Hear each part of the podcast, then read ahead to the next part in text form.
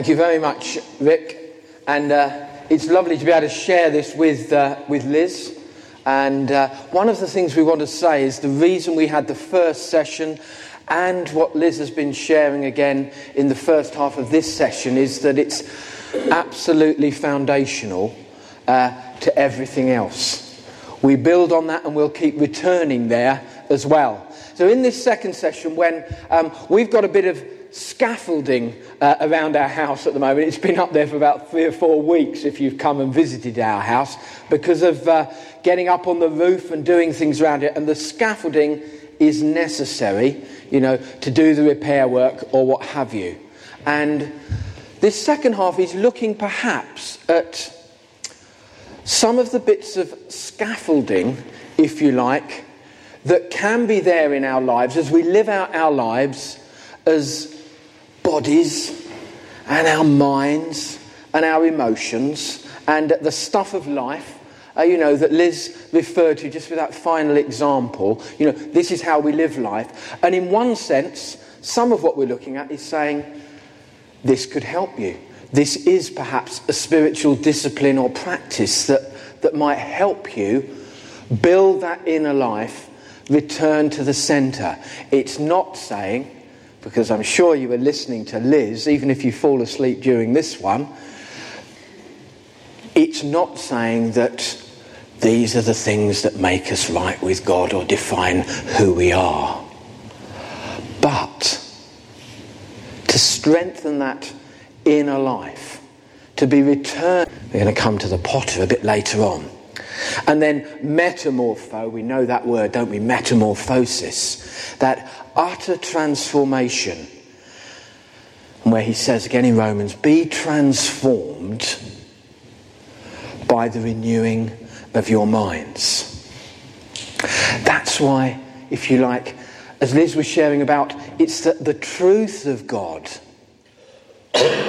on which we base our lives and how we think about ourselves and how we think about God. And that happens in the mind. So it's the renewing of our minds by God that leads to this transformation.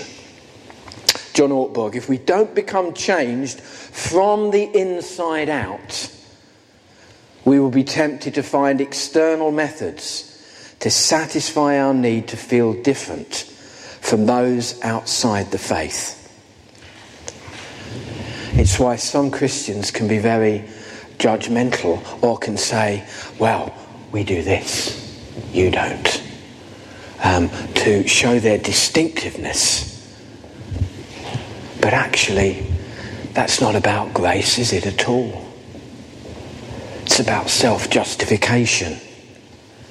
We will settle for being informed that's what Liz was talking about there the growth of knowledge, or conformed. Not conformed to the likeness of his son, conformed to the world around us and people's opinions and expectations on you and on me.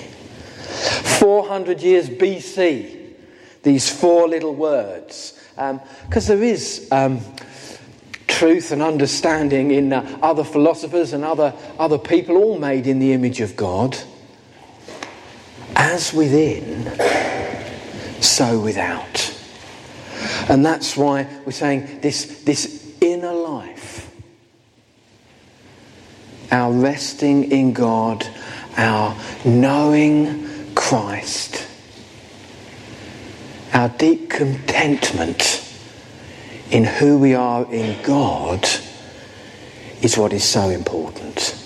As within, so without. Temple of the Holy Spirit, who is in you, whom you have received from God. You are not your own.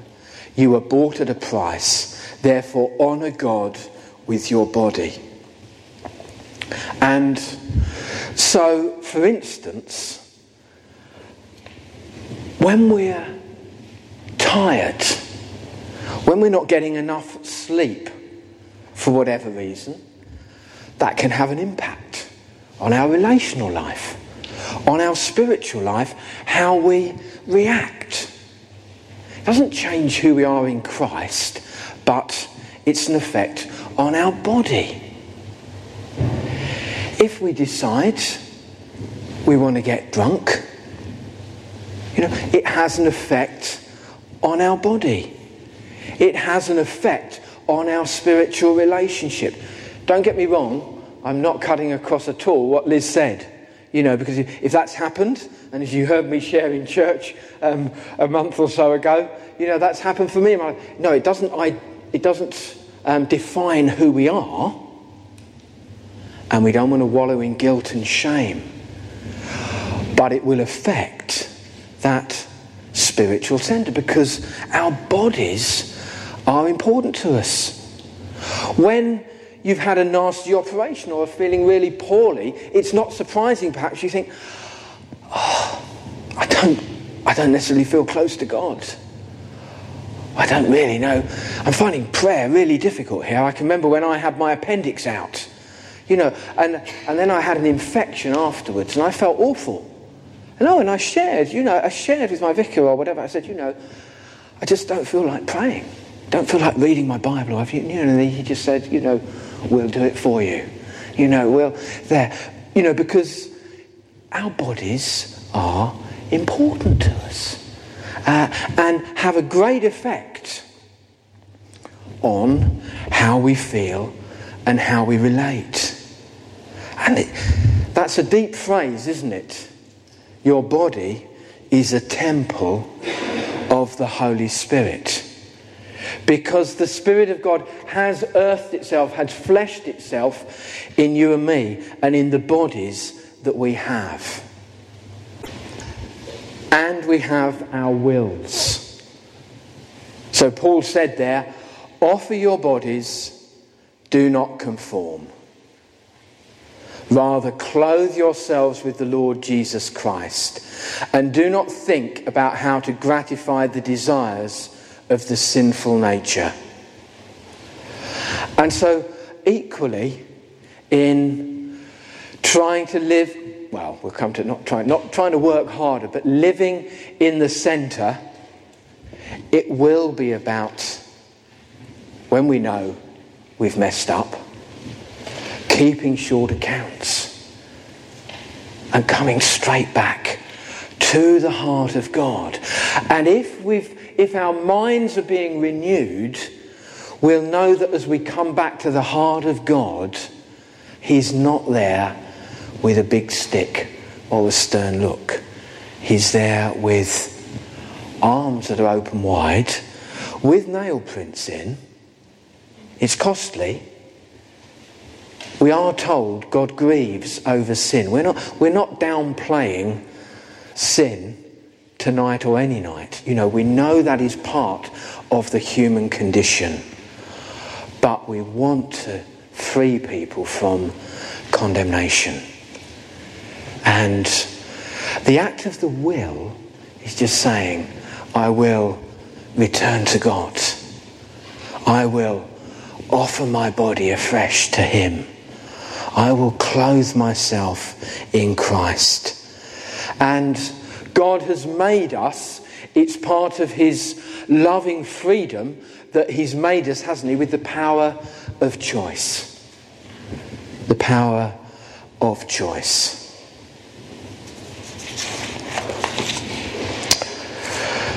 So, we're coming to land a bit, thinking a bit about spiritual disciplines. I'm not going through them all, uh, far from it. We've not got time for that. Um, we're offering them out there. But Dallas Willard speaks of three major areas that God uses in our continuing transformation. He speaks of a golden triangle of formation.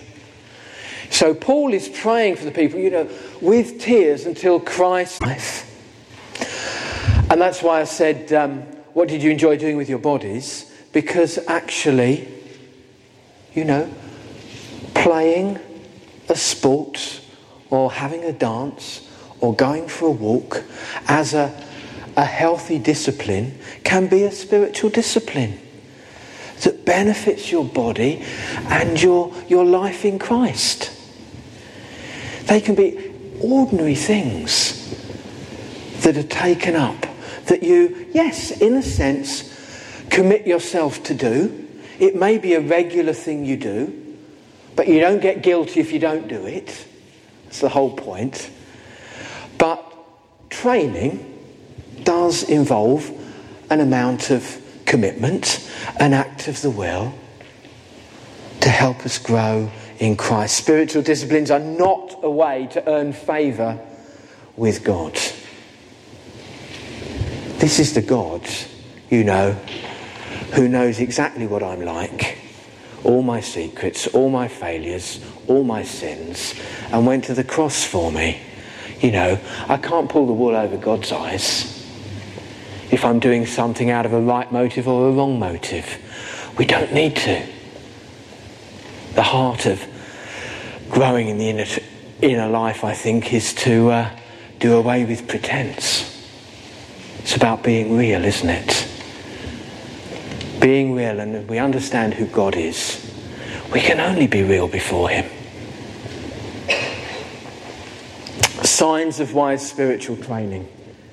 I want to leave time just for uh, some a simple bit of worship and uh, reflection at the end. Respects the freedom of the Spirit. Respects our unique temperament and gifts takes into account our season of life, because there are seasons of life. Sometimes with uh, children about, sometimes about commuting to London every day, sometimes about being unemployed and how that makes us feel. There are so many different seasons of life, seasons of poor health. Respects the inevitability of troughs and peaks. You know, we know this to be true, don't we?